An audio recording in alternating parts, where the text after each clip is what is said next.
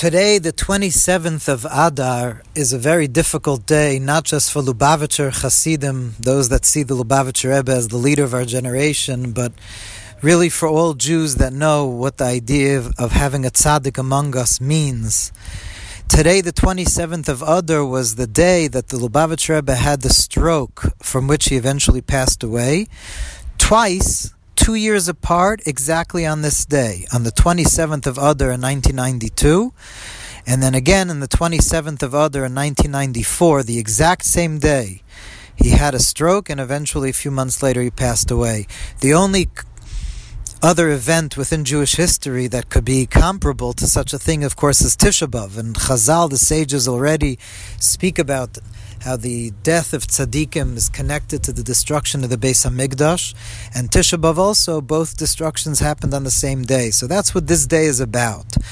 But of course, the Rebbe would not want us to remain, no matter how sad of a day it is, the Rebbe would not us want us to remain in a state of anything other than simcha. The Rebbe always wanted us to be joyous, and so we have to understand what can we take from a day like today. But the Rebbe himself, the Lubavitch Rebbe of our generation himself, actually said an idea on the very end of the book of Shmos, which we're going to read this Shabbos, the very last psukim.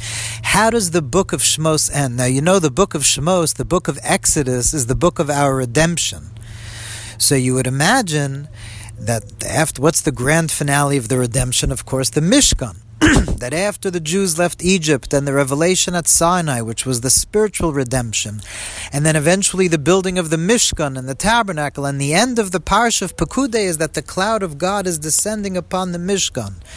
And so the sanctification of the Mishkan, you would imagine that that's the grand finale, that's the ultimate redemption, that's the Sachakol of the book of Shemos. But the Rebbe pointed out that if you look, that's not how the book of Shemos ends if you look, the very end of the book of Shmos is, and when the cloud would depart, when the cloud of God would rise from the tabernacle, then the Jewish people would travel.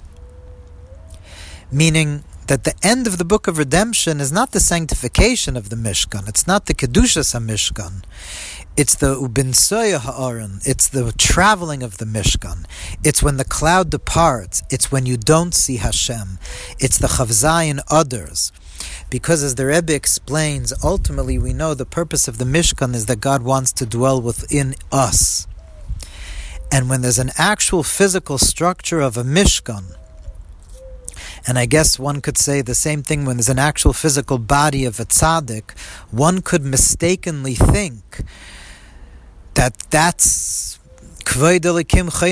like the Ebenezer said, that it's the Hashem is one. One has one particular address. That Hashem is in the base of Hamikdash. Hashem is in a tzaddik.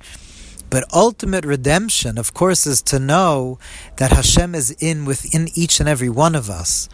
And when is that revealed in our life? Those times in life when the cloud departs, when things get difficult, when the going gets tough, the tough get going. And when the Jewish people think going gets tough, that's what reveals that deep inside of us we have Hashem and that we are the ultimate dwelling place of Hashem. It's dafka days like Chavzayin Adar that have to, the difficult days that have to somehow make us be able to tap into the infinite source of well springs of godliness we have within our heart to know that no matter how difficult things get, when the cloud departs, that's the end of the book of Shmos. That's the end of our redemption. If you could still walk even when you don't feel Hashem is holding your hand. Because ultimately, you don't need Hashem to hold your hand. Your whole being is nothing other than Hashem. That's redemption, to feel that even when you don't see the cloud.